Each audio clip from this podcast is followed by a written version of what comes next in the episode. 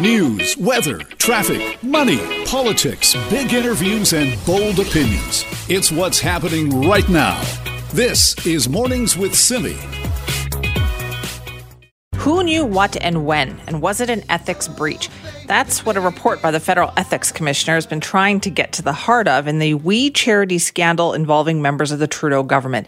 How did this charitable organization end up with a federal contract to run a program worth billions of dollars to help students get summer jobs? Was it because of the relationship with people like former Finance Minister Bill Morneau? Well, the report from Mario Dion was released yesterday, so let's talk about what it found out. Joining us now is David Akin, Global News Chief Political Correspondent. Good morning, David. Morning, Simi. Yeah, it, has been, you know, you sketched out what's been sort of a political uh, football in Parliament Hill and, and in the country for uh, about a year. And, uh, you know, this was, this was really, you know, I would say the Trudeau government's biggest misstep uh, in all of the pandemic uh, stuff it it uh, it it went through. And remember what what happened here is about a year ago, the Trudeau government sole sourced a contract. Uh, to the We Charity and, and some other We foundations. The We Charity group would have got about $45 million to hand out $900 million worth of student grants. Program never got off the ground. We withdrew, but the political stink uh, is still there. Um, and I think the liberals think they're out from under it now, but the opposition doesn't think so very much. Yeah. Are they, though? Like, given that ethics commissioner's report yesterday, what did it say? Yeah, so essentially what the commissioner's name is Mario Dion, and his job in this, or the question he wanted to ask is, did the uh, public office holder, a prime minister, a finance minister, did that public office holder advance his or her own interest or the interests of their friends and families. And then if they did, they would be in a conflict because they're supposed to think about the taxpayer's interest. So as far as the prime minister goes, Dion said no, he cannot find, uh, based on the law, that Trudeau uh, violated the Conflict of Interest Act, even though Trudeau himself has said on the record at times, yes, I guess I might have been in a perceived conflict of interest. Maybe I should have recused myself. Trudeau said that, but he didn't break the law. Okay, great. What about Bill Morneau, the former finance minister? Yes, he did break the law. In fact, violated three provisions of the Conflict of Interest Act. And here's why. Dion said, uh, uh, uh, it's he he he uh, satisfied himself that Morneau and the We Charities founders, the brothers Craig and Marc Kielburger, were friends. So they were friends. So so Dion established that relationship and then said, and Morneau gave his friends preferential access to the finance department, uh, participated in this sole source deal when he should not have talked about it, and therefore Morneau advanced the interests of his friends, the Kielburgers, whose charity was going to get 45 million bucks. And, uh, and so he, he got dinged. So Morneau guilty, Trudeau not on this one. The political fallout, the way that the commissioner, uh, labels these reports, it's, um, you know, if it was me, it would be, you know, Akin one for my first investigation, Akin two for my first invest, second investigation, and so on. Well, the report yesterday was Trudeau three because this was the PM's right. third ethics investigation, and he was found guilty on the first two, the Aga Khan vacation and the SNC Lavalin scandal. Trudeau puts one in the win column on this one. And for Morneau, it was Morneau too, because Morneau got dinged, uh, it, while he was finance minister because he forgot, you'll remember this, he forgot that he owned a villa in France oh, right. and didn't declare that on forms that he's supposed to fill out. So the opposition say because of those, like, yes, the Trudeau liberals still have ethics issues that they want to hammer them on. Uh, but the liberals yesterday were all about, oh, vindication, uh, cleared, nothing to see here, of course. So uh, kind of hmm. predictable, but there you go. Yeah, exactly. What did did Bill Morneau have anything to say about that yesterday? Not really. I mean, Morneau's out of politics at this point in time, and this is the other thing that a lot of uh, those who may not have any skin in the game on this issue feel is. Even though Dion found that he broke the Conflict of Interest Act, there's no penalties, there's no fines it's just a black mark on right. Morneau's time in office or another black mark. So, you know, that, that a lot of people say there's got to be some sort of sanctions. There wasn't when Trudeau broke the law. There was no mm-hmm. sanctions for him, no penalties, no fines. Um, and so, you know, it's, uh, it's sort of done and dusted. And again, for the liberals in parliament, they don't really care about Morneau anymore because he's not their issue. And they just cared about the PM and the fact that the PM on this one was vindicated. Right. Another day. All right, David, thank you. Okay, no problem, Simi. Cheers. This is Mornings with Simi. No one told you life was gonna Your job's a joke, you broke. Your love life's the away. It's like you're always stuck in second gear.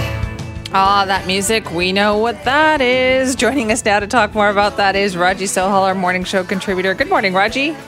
Good morning, Simi. A lot of people are talking about how Friends is coming back together. Kind of.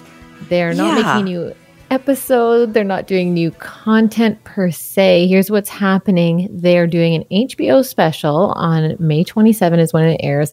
And it's basically the cast of Friends talking about how nice it was to be on Friends with some new guests that are random.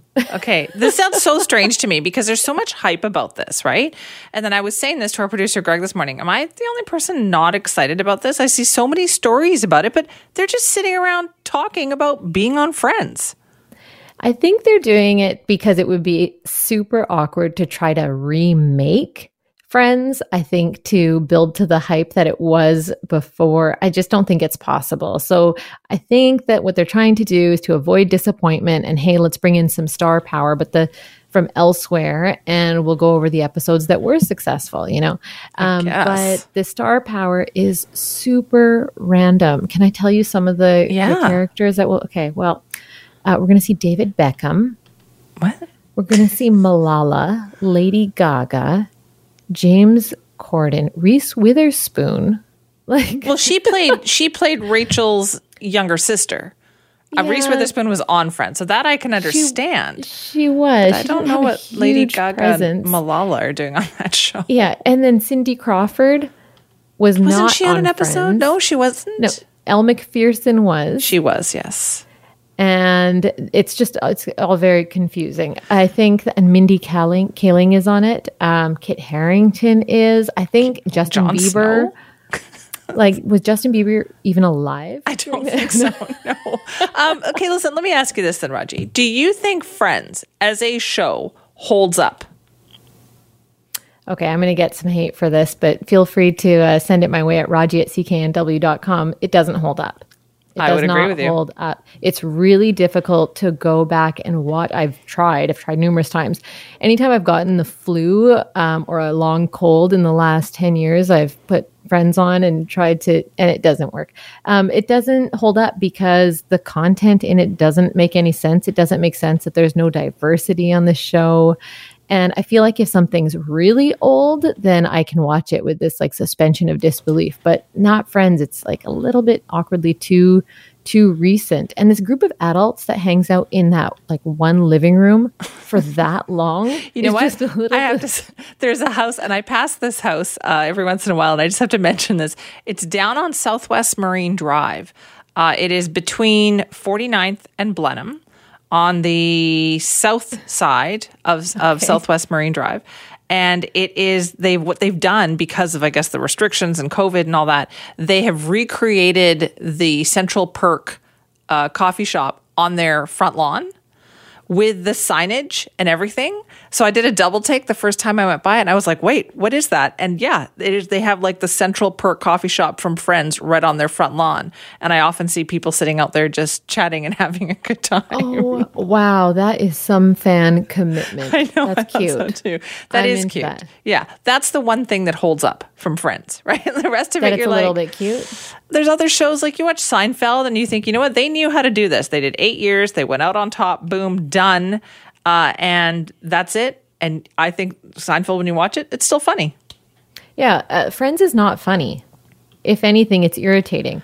But I think that although this reunion is probably not going to be that entertaining marketing wise, it's a bit of a stroke of genius. Like, how else would they get anyone to watch this? Um, they needed to make it current, they needed to make it relevant. I'm just waiting for these emails to come in. Raji at cknw.com. I think originally they had done this to for the launch of HBO Max, right? Which is the Yeah. HBO subscription service. But then COVID happened, so they couldn't do the everything and it got canceled, it got pushed back. It seems to me the moment passed. Like they probably should have said, Yeah, you know what? It was a good idea a year ago. We're not doing it anymore. I think celebrities are still pretty desperate to have more presence than they're they're getting right now because of the pandemic. So I think that also had to play into the cast of characters that they're bringing into this uh, reunion of sorts. What is your favorite old sitcom? Oh, Seinfeld for sure. Right? Seinfeld, it still holds up. And like, I still, oh yeah, I still laugh really hard at anything from that show. I know. Uh, Me too. I feel like the jokes in there are classic, right? You're They still people even if you never watched Seinfeld, you're probably telling a Seinfeld joke and you don't even realize you're telling a Seinfeld joke. And I still get down with old Simpsons. Yeah, you can't go wrong. There's so many No. of them that predicted the future. How can you possibly go Pretty wrong? much. So yeah, I can see that those two, but Friends, you're right. I think it does not hold up as much, and I'm sure there's people out there who disagree with us. And as we said, feel free to email Raji on that one, Raji at cknw.com. Are you going to watch this? Oh yeah, for sure. See, we just talked about it, going and now you said you're still I going to know. watch it. Oh yes, I'll probably watch it twice, Simi. Oh my goodness, you'll watch it twice. All right, who was your favorite? Um, I'm gonna say that the number, like the most compelling thing for me about Friends is the fashion, and because they're of the era that's cool again now, I would say that right now it would be Rachel. I knew you were going to say that. Yeah, I saw that. You did, hey? I have more than once been told, including by my children, that there's a little no, I know Monica what you're gonna in me. say. Yeah, there's a Oh, little Monica in me. no, So I that's- knew that was but I'm okay. That's okay. I'm okay with that. I'm okay with that. Um, Raji, thanks so much. Thanks, Simi. We'll talk to you a little bit later. That is Raji Sohal, our morning contributor. This is Mornings with Simi. When are we going to reopen here in BC? I don't think it's too soon to start talking about that. People need something to look ahead to. Uh, for sure, businesses need that something to look ahead to. We know that cases are going down. Uh, other jurisdictions have plans that they are putting forward. It gives businesses a path to getting things up and running again. But None of that has been spelled out for BC just yet. Dr. Bonnie Henry said it's not going to be really coming to think about that until after the May long weekend. They're really focused right now on making sure people stick with the restrictions through that long weekend. But it is becoming a point of frustration in the business community. Joining us now is Laura Jones, Executive Vice President and Chief Strategic Officer of the Canadian Federation of Independent Business. Good morning, Laura. Good morning, Simi. So, across the country, then, are other provinces kind of putting forward their plans for reopening? Well, the province that is the furthest ahead on this is Saskatchewan. And so the Premier of Saskatchewan has put forward a plan that is tied to vaccination uh, rates. And it's a three step uh, plan so far. And um, yeah, so they, uh, you know, there are provinces like Saskatchewan that are ahead of British Columbia in terms of looking at the plan. Of course, there are some that we would not want to look to as a model, and Ontario is top of that list, uh, where they've just extended restrictions uh, to June 2nd. And, um, you know, those restrictions are very, very restrictive. So you can't even go out on a golf course in Ontario right now, um, let alone get your hair cut. Um, you haven't been able to get your hair cut in Ontario for 173 days running, well, in parts of Ontario, in Toronto and Peel, for example. So uh, we wouldn't want to look to Ontario uh, for what they're doing, but Saskatchewan looks to be a good model for us. Right. That seems crazy. I've often wondered that about BC. Like, for the most part, it feels like, you know, BC has tried to balance all of those different factors and keeping a lot of things open that other provinces haven't kept open. Oh, for sure. Uh, business owners, you know, we actually surveyed on this, and business owners in, in British Columbia, the vast majority of them are very grateful to um, Bonnie Henry, Adrian Dix, um, the government for the job they've done in being pragmatic, practical, really doing everything um, you know we need to do on the health side, but at the same time trying to protect as much as possible um, for uh, business owners and and others, recognizing that there are other um, things that are important, mental health being one of them, um, people being able to stay connected to their jobs and their livelihoods, and for business owners, that's been a blessing. I've talked to so many people, particularly in retail um, here, who have said, "Oh my goodness, how on earth." are business owners coping in Ontario um, with these much more severe uh, lockdowns. So there's a lot of gratitude um, there. Having said that, of course, there's also um, those businesses right across the country, particularly those that support events um, that are just really, really um, in in tough. You know, they've been they've been shut down right since the beginning of the pandemic, and the supports don't cover. You know, I was talking to a business owner yesterday, and you know, the, the, the he's he's accessing the wage subsidy and the rent subsidy, but those supports cover, you know, maybe a tenth of his costs, and he's more of a mid-sized business. He's millions of dollars um, into debt, into lost sales um, as a result of uh, of being uh, completely shut down, and really frustrated about the lack of any kind of clarity of, um, uh, about when events, um, even small events, might be able to um, be on the table again. Right. So, what kind of a difference would it make then, Laura, if if the province were to say, "Okay, here's the plan. Here's how we envision the reopening." What can business people do with that? Well, people can plan, and I think everyone can relate to this. I mean, it's not just the businesses that are supporting these events, but it's the people who want to know whether they can have a wedding, right? And how many people might they be able to have at that wedding?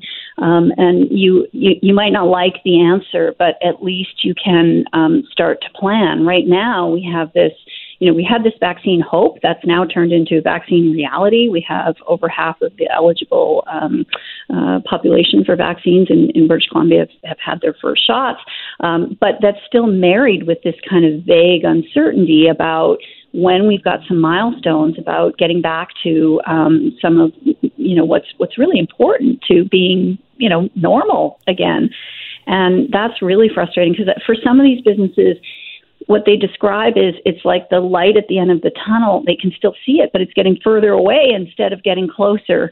Um, and you know, we know those last miles of a race are harder, but but boy, does that psychologically become even more difficult, and financially, reality Right. become more difficult when it feels like the markers keep getting further out in the distance, even though it feels like we should be getting closer with more with more people vaccinated. So in this province, then, given that you know retail and all that kind of stuff is still open here, unlike you know places like Ontario, are we talking mainly about you know restaurants and the hospitality and the tourism industry to give them a plan?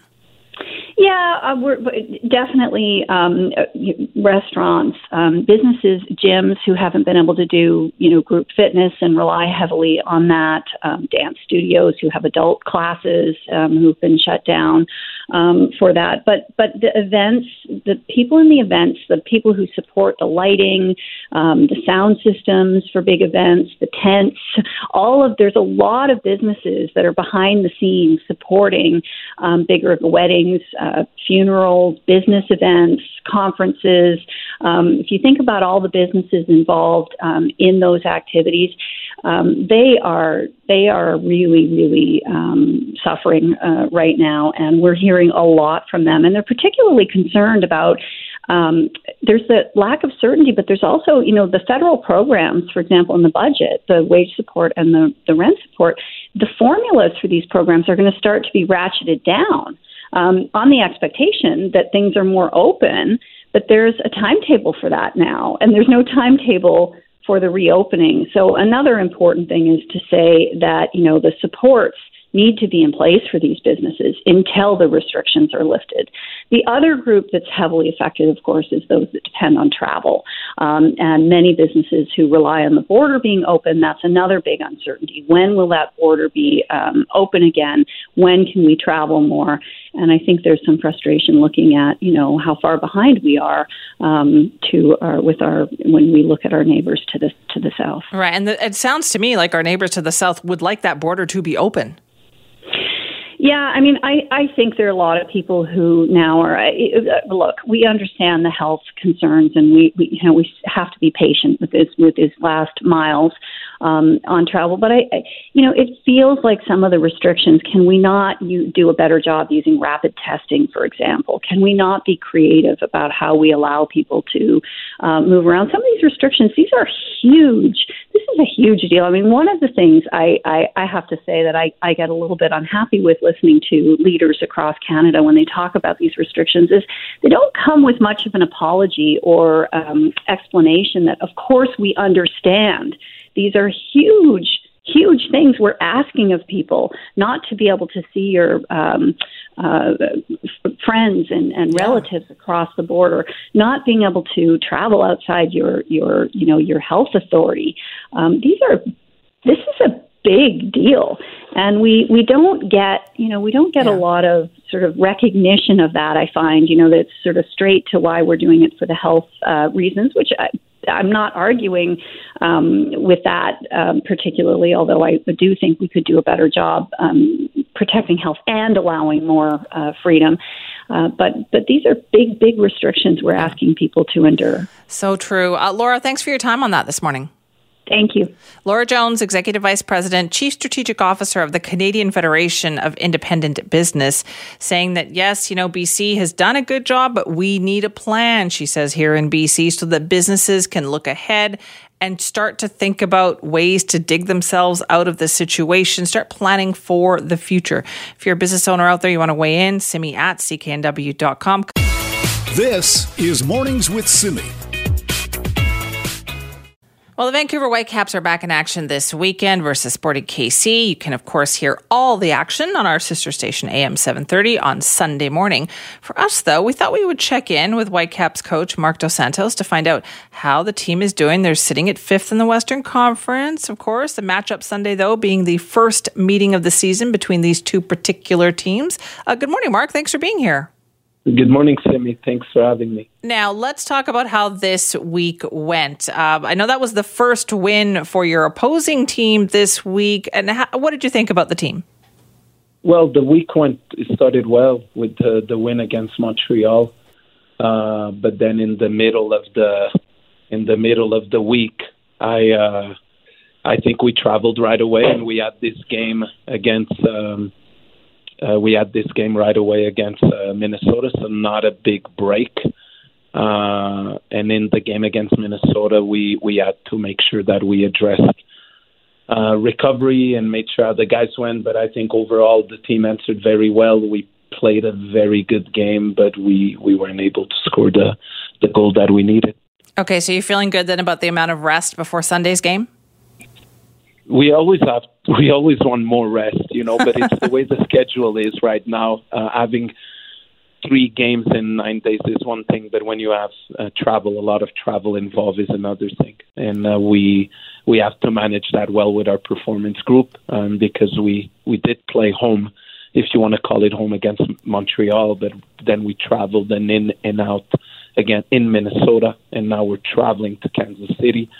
So when you're you're going through a, a spell like that in in nine days, you have to make sure that uh, the recovery is the right one. Uh, Right. The players involved are the right ones, and we're thinking about all of that right now. And how has the team adjusted then to playing like home in quotation marks, being down in Utah? Then are, are everybody's families down there? Like, is everybody adjusting okay? Yeah, inside the possibilities, yes. Inside the reality, but it's never perfect, right? Because you you a lot of uh, of us still have our families in Vancouver. Um, you know, when we're playing in the road, there's a lot of fans that support the opposing team, and when we play home, there's nobody apart from from our local our families that families that are with us. So we're I would tell you that we're adjusting the best we can uh, inside the, this new reality. Right. It must be so hard though. Like when you've your whole life when you've been playing this sport and playing it hard and you're used to the sound of the fans. How do you keep up that like the momentum, the energy without hearing that roar behind you? Unfortunately, we got used to it. It's sad to say uh, that we got used to it since we went to MLS's back and then to Portland, and it's not something we want. And it was special to hear the fans uh, in Minnesota.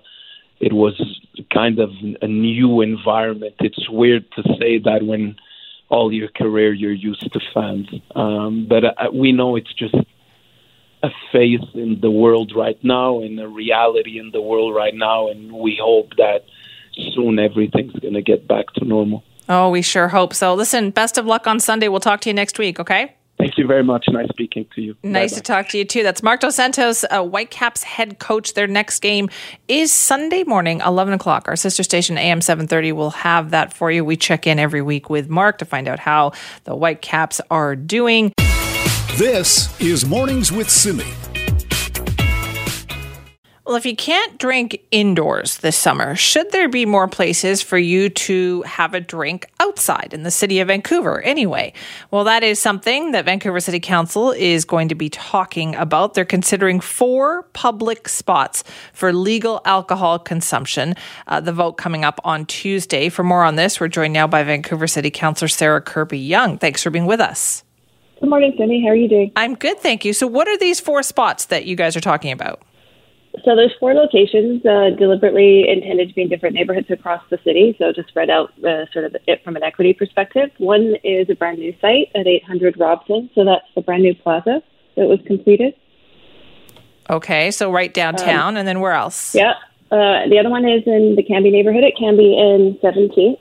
Um, so if you think uh, right in the heart of the Cambie village. Um, and then you have Fraser and 27th.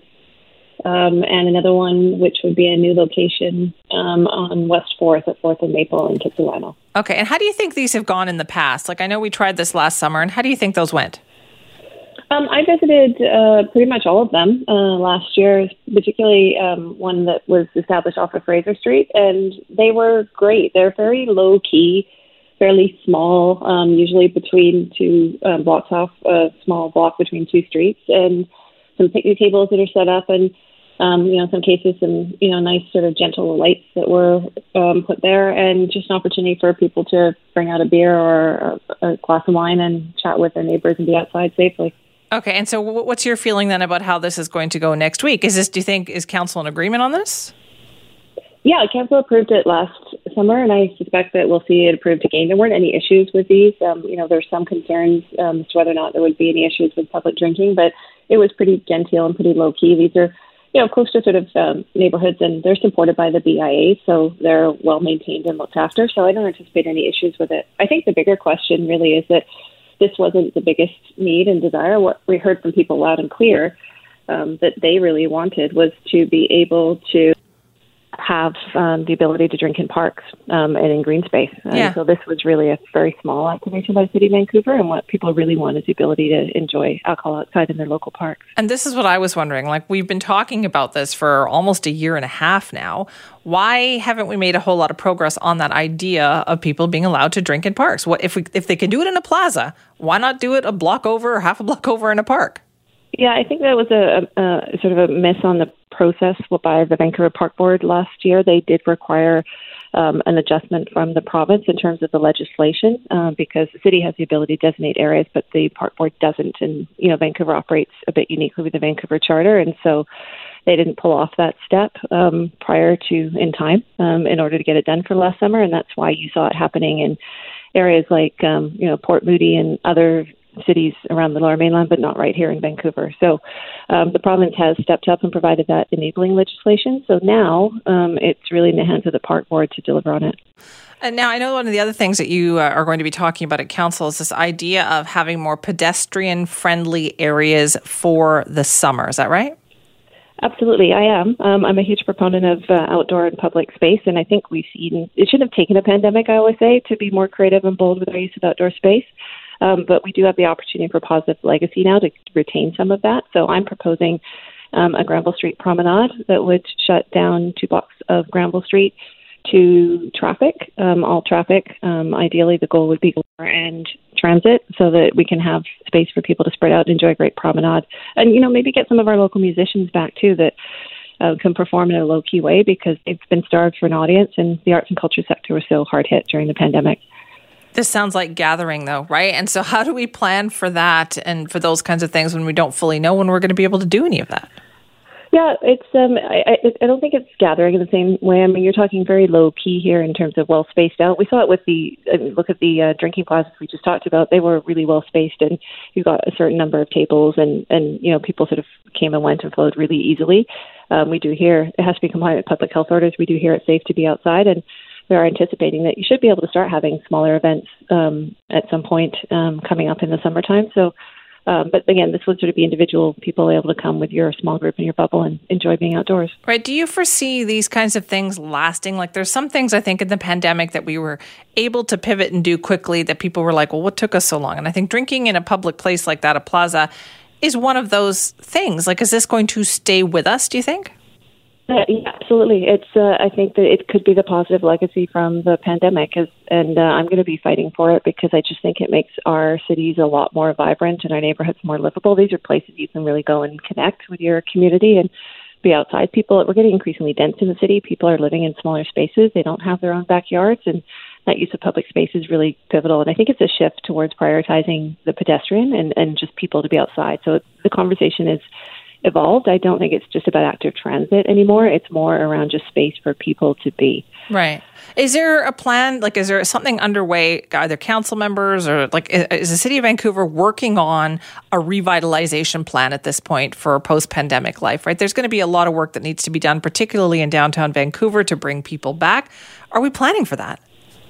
Yeah, absolutely. We are. We're looking at sort of a, say a longer term planning initiative for Granville Street, which is why this pilot I think is such a great opportunity to show people what is possible um, and also get people back downtown um, and get them traveling again. Because we know transit ridership has been down. Um, but yes, we are working on post pandemic things like bringing the Formula E event uh, that I brought forward to council last year. Um, and enabling um, large events and sort of economic starters like that are really important. Right. So people can look forward to this summer, it sounds like, drinking once again in a public plaza. Yes, they can. Hopefully in parks too, if the, if the park board uh, steps up and, and gets that done for us soon. Hopefully. Fingers crossed. All right. Thanks so much for your time. No worries. Have a great day. You too. Sarah Kirby Yung, Vancouver City Councilor. Council votes on Tuesday on this. So they're going to vote to allow drinking at uh, four uh, public plazas this summer Robson, Cambie, Fraser, Maple. Uh, so kind of spread out all over the city. But again, still the park situation, right? People want to be able to have a drink in their park. If there's a park in your neighborhood down the street from you, maybe you'd like to go there and have a glass of wine or walk over with a glass of wine at some point and watch the kids play, something very simple like that. Uh, yet still waiting for more on that. We'll see if the Vancouver Park Board is going to take that mantle up. This is Mornings with Simi. You may have had a chance to read the story in the South China Morning Post in the last 24 hours or so, but they did an investigation into the COVID 19 uh, virus and how it affected long term care homes. And what they found is that perhaps not enough of the outbreaks were actually being labeled as outbreaks. And that meant that there were more cases potentially happening there. Now, for more on this, we're joined now by Isobel Mackenzie, BC Seniors Advocate. Thanks for joining us this morning. My pleasure. Good morning. What did you think when you read the story?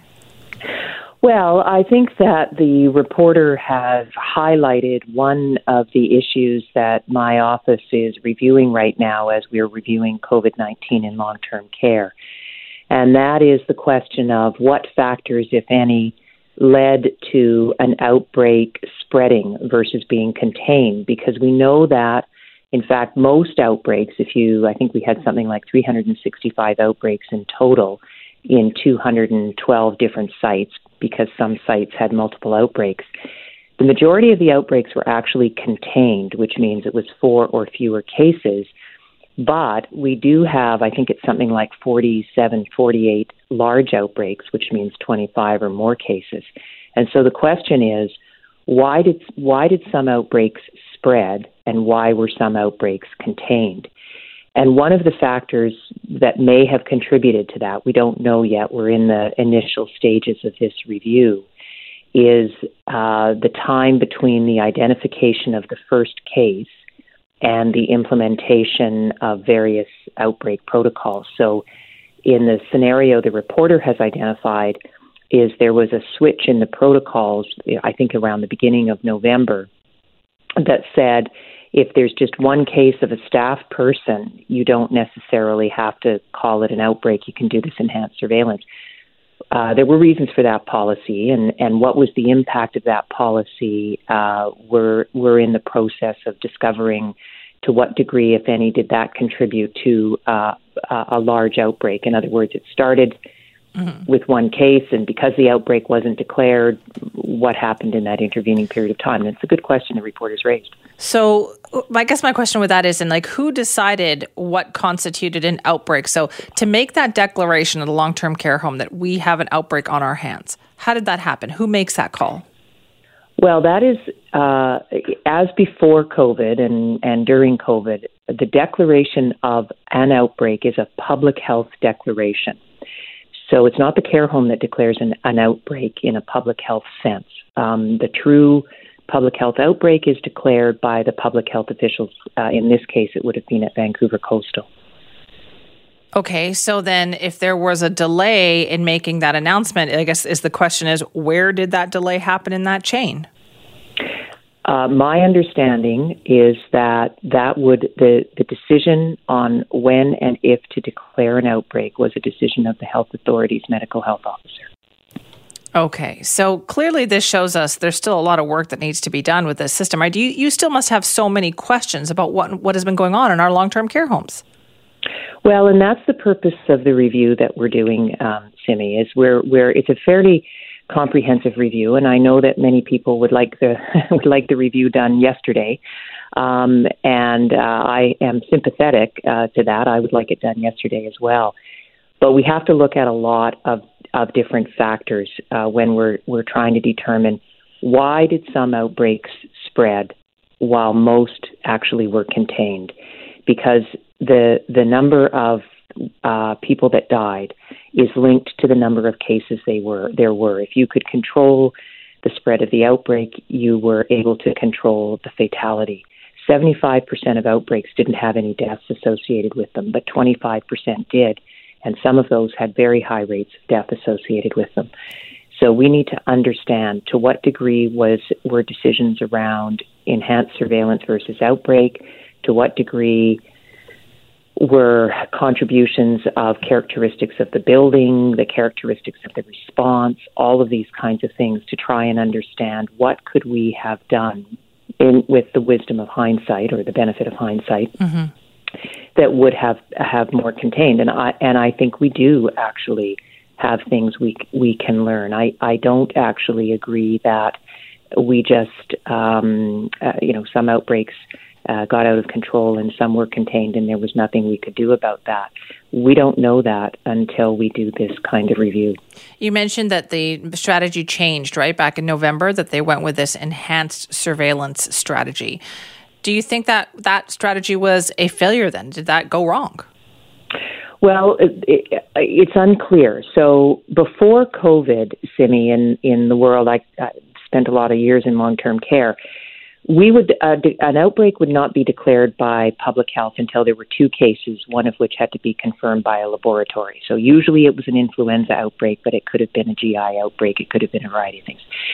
So when COVID hit, uh, one of the decisions that was made is that an outbreak would be declared by public health on one test positive case, whether it's a staff or a resident. And I think we got to that point fairly early on, not on day one, but fairly early into it. And then it seems that at some point in early November, that shifted for a variety of reasons, including the fact that uh, a care home under outbreak would have to cut off visits.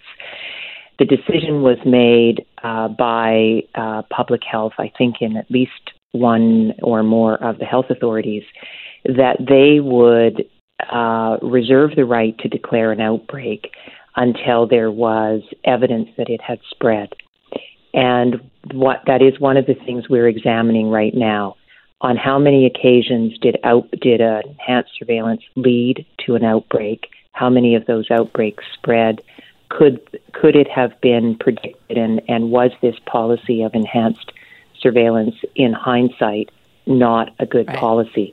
Um, not every enhanced surveillance site went on to develop a full outbreak. Right. Um, so that's what we're looking at. So it very well may be that, uh, as well intentioned as the policy was at the time, um, in fact, it, it, it, we should have stuck with the original policy. We're, Right. That's one of the things we're looking at. Well, I guess we'll talk to you then when the review is all done. Thank you so much for your time this morning. Okay, thank you, Simi. That is Isobel Mackenzie, BC's seniors advocate. This is Mornings with Simi. Ah, that music, we know what that is. Joining us now to talk more about that is Raji Sohal, our morning show contributor. Good morning, Raji. Good morning, Simi. A lot of people are talking about how Friends is coming back together. Kind of. They're not Yeah. making you episode. They're not doing new content per se. Here's what's happening. They're doing an HBO special on May 27 is when it airs. And it's basically the cast of Friends talking about how nice it was to be on Friends with some new guests that are random. Okay, this sounds so strange to me because there's so much hype about this, right? And then I was saying this to our producer Greg this morning. Am I the only person not excited about this? I see so many stories about it, but they're just sitting around talking about being on Friends. I think they're doing it because it would be super awkward to try to remake Friends. I think to build to the hype that it was before, I just don't think it's possible. So I think that what they're trying to do is to avoid disappointment and hey, let's bring in some star power, but the from elsewhere and we'll go over the episodes that were successful, you know. Um, but the star power is super random. Can I tell you some of the, the characters that will? Okay, well, uh, we're going to see David Beckham. What? We're going to see Malala, Lady Gaga, James Corden, Reese Witherspoon. Like, Well, she played she played Rachel's younger sister. Uh, Reese Witherspoon was on Friends, so that I can understand. she was. I She don't know what Lady Gaga presence. and Malala are doing on that show. Yeah, and then Cindy Crawford was Wasn't not she on, an episode? Friends. No, she wasn't. No, Elle Macpherson was. She was, yes. And it's just it's all very confusing. I think and Mindy Kaling, Kaling is on it. Um, Kit Harington is. I think Justin Jon Bieber. Like was Justin Bieber even alive? I don't think so. No. Um, okay, listen. Let me ask you this then, Raji. Do you think Friends as a show holds up? Okay, I'm going to get some hate for this, but feel free to uh, send it my way at raji at cknw.com. It doesn't hold up. It I does not with you. hold up. It's really difficult to go back and what I've tried. I've tried numerous times. Anytime I've gotten the flu um, or a long cold in the last 10 years, I've put friends on and tried to, and it doesn't work. Um, it doesn't hold up because the content in it doesn't make any sense. It doesn't make sense that there's no diversity on the show. And I feel like if something's really old, then I can watch it with this like suspension of disbelief, but not friends. It's like a little bit awkwardly too too recent. And this group of adults that hangs out in that like one living room for that long. You know what? Just a little I have to. There's a house, and I pass this house uh, every once in a while, and I just have to mention this. It's down on Southwest Marine Drive. Uh, it is between 49th and Blenheim on the south side of, of Southwest Marine Drive. And it is they what they've done because of I guess the restrictions and COVID and all that. They have recreated the Central Perk uh, coffee shop on their front lawn with the signage and everything. So I did a double take the first time I went by and I was like, wait, what is that? And yeah, it is, they have like the Central Perk coffee shop from Friends right on their front lawn. And I often see people sitting out there just chatting and having a good time. Oh, wow. That is some fan commitment. I know. That's I cute. so too. That I'm is cute. that. Yeah. That's the one thing that holds up from Friends, right? the rest of That it, you're like, a little bit cute. there's other shows like you watch Seinfeld and you think, you know what, they knew how to do this. They did eight years, they went out on top, boom, done, uh, and that's it. And I think Seinfeld, when you watch it, it's still funny. Yeah, uh, Friends is not funny. If anything, it's irritating. But I think that although this reunion's probably not going to be that entertaining marketing wise, it's a bit of a stroke of genius. Like, how else would they get anyone to watch this? Um, they needed to make it current, they needed to make it relevant. I'm just waiting for these emails to come in. Raji at cknw.com. I think originally they had done this to for the launch of HBO Max, right? Which is the Yeah. HBO subscription service. But then COVID happened, so they couldn't do the everything and it got canceled, it got pushed back. It seems to me the moment passed. Like they probably should have said, Yeah, you know what, it was a good idea a year ago. We're not doing it anymore. I think celebrities are still pretty desperate to have more presence than they're they're getting right now because of the pandemic. So I think that also had to play into the cast of characters that they're bringing into this uh, reunion of sorts. What is your favorite old sitcom? Oh, Seinfeld for sure. Right? Seinfeld, it still holds up, and like I still, oh yeah, I still laugh really hard at anything from that show. I know. Uh, Me too. I feel like the jokes in there are classic, right? You're They still people. Even if you never watched Seinfeld, you're probably telling a Seinfeld joke, and you don't even realize you're telling a Seinfeld joke. And I still get down with old Simpsons. Yeah, you can't go wrong. There's so many of them that predicted the future. How can you possibly go Pretty wrong? much. So yeah, I can see that those two, but friends, you're right. I think it does not hold up as much. And I'm sure there's people out there who disagree with us. And as we said, feel free to email Raji on that one. Raji at cknw.com. Are you going to watch this? Oh yeah, for sure. See, we just talked about it. going Now you said you're still going to watch it. Oh yes, I'll probably watch it twice, Simi. Oh my goodness. You'll watch it twice. Who was your favorite?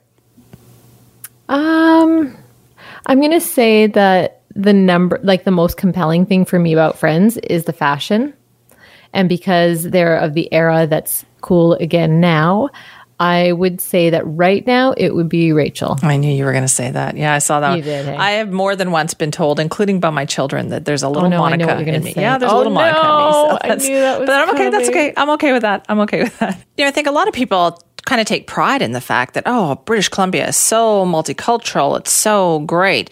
So perhaps a rude awakening for people when Bloomberg published an article this week titled "This is the anti-Asian hate capital crime of North America," and it was about Vancouver. And this all, of course, happening during Asian Heritage Month. Well, we'll talk more about this now with Raji Sohal, our contributor. Hi, Raji. Hi, Simi. A powerful PSA has been making the rounds. Uh, it's called Eyes Open, and it's from the Canadian Chinese Council for Social Justice. I talked to one of its producers, Lainey Lui. We know her as a Lainey Gossip, um, about making the video that has now gained thousands of views, which it did, you know, immediately upon posting. And Lainey hopes the video will help folks rise to the occasion of learning to be anti-racist. the casual racism, how to unpack that. I think that we have to start calling it out. It's scary to speak up, like, you know, and it's not necessarily scary with strangers. It's almost scarier with people who you know, who you work with, who you share space with. But I think that's what I mean about getting uncomfortable. I think if people don't check it and call it out, then it will continue. These things will continue to be condoned, enabled. If you don't call it out, the fact is that you're an enabler. Okay, so let's talk a little bit more about that, Raji. Like, what is casual racism? It's a great question. We hear racism and we think about people who, you know, shout offensive things on a bus or someone who wears hateful symbols. Okay, that's overt racism. And not a lot of people do that. But casual racism, on the other hand, is really common. It's someone making a joke off a stereotype or spouting misinformation, making generalizations about individuals based on their heritage and that kind of thing. You know what? It is casually racist to go up to a black person and touch their hair and tell them it's so nice. It's so offensive and it's traumatizing for a black person when that happens. At the same time, there are a lot of people out there who don't know, right? We talk about intent versus impact. Just because your intention isn't bad doesn't mean the impact of your act isn't bad. So, with that in mind, there are a lot of people who who do things like that, who say certain things, and they will claim I had no intention, is because they don't understand the missing piece of that conversation where the impact is still painful. Okay, that's a, a good way to put it. But I think a lot of people listening to that would think, oh boy, like I've had situations like that either happen to me. Maybe I did that inadvertently. That's okay, Simi. We're all making mistakes. All of us are. All of us have racism in us. Doesn't matter if you're a per- person of color yourself. I've been victim to casual racism more times than I can count. But I've also had to examine my own biases and what I've been conditioned to believe, and I'm still learning. All of us, me included, have so much work to do. We're, we're in this together. And so, like I said, a lot of people listening, they're maybe not sure how to react, like what to do. Like if you see something that you think, okay, that's really wrong, that person shouldn't have said or done that, what is a person supposed to do? That is also a good question. I haven't personally ever had that problem when I've seen racism. I have known just to jump into action. Maybe not always in the safest way. Like I haven't always put my safety first when I've done so. But, you know, as we're witnessing in Vancouver, um, these racist acts that are happening in public, um, you know, people being berated, uh, people of Asian descent being harassed in public. And you see bystanders, some of them looking like they empathize, but not moving, not knowing what to do. Well, Lainey told us that one of the things that she encourages people to do is take a bystander workshop. There's a ton of them. Many of them are free. You can do them online at home, and they'll walk you through scenarios that might alleviate some of your fears so that you can speak up when the time comes. Because I think so many of us want to believe that we could do something, would do something if we if we saw racism around us and we'd want to stand up for our neighbors, but in the moment we just freeze and we don't know what our role is. So like it's okay to reach out for tools and it's okay to admit even that you've looked at some of your past and realized that you've made racist comments in the past or have racist views. We all need to be spending this time. I think it's a good use of Yeah. Asian Heritage Month that we are all looking inwards, doing some reflection, and thinking about how we can better show up for each other. And I know that's something you talked to uh, Lainey about as well. all of us can be allies. And the first thing is conversation. Get uncomfortable, talk about it. I have had to unpack my own privilege, unpack my own um, issues, my own biases, my own prejudices, my own racist acts and thoughts. And I think that um, I think that that discomfort is the key. And we and when we talk about and over the over the last year, right, there have been terms that we're becoming more and more familiar with. White fragility, for example, right? And so, you know, and when we see online reaction videos, people getting defensive, people getting upset, that is not part of the conversation. Listen, in North America, we're all under this umbrella of white supremacy. So it's like coded into our DNA in a certain way. Those are difficult conversations to have, though, Raji. Don't you think? Like, especially if it's your, absolutely. if these are friends of yours, if this is the workplace, it's really hard to put your hand up and go, guys. Like, I don't know if you should say that or if we should be saying this. And you know what? We don't even all have a way of wrapping our heads around this terminology. This terminology is so new for so many of us. So I think, you know, baby step steps are okay. It's okay to sit in front of your computer and, you know, just do racism, anti-racism workshops, you know, 101 and teach yourself what are these terms? What are the ways that I can show up for my neighbors, be a better ally to them? And, and what ways can we look at the ways that the system is not equal and how we can change it? What I become afraid of, though, is, and you probably hear the sentiment too, is like, well, I can't say anything now. Oh, I can't say anything, therefore I'm not going to say anything. So I don't want that to prevent people from getting to know each other if they're afraid to even ask questions or get to know someone. 100%. So many people are not saying anything because they're scared. They're scared of being wrong. And the, the truth is that we are all going to be wrong many times before we get this right. We'll spend our entire lives learning about how we can show up for each other before we get it right. So, That, I- I you could think say that about all- anything. Right? yeah, well, we, we can all give ourselves a little bit of grace here and not be too scared of getting it wrong. Yes, good advice. All right, Raji, thank you so much.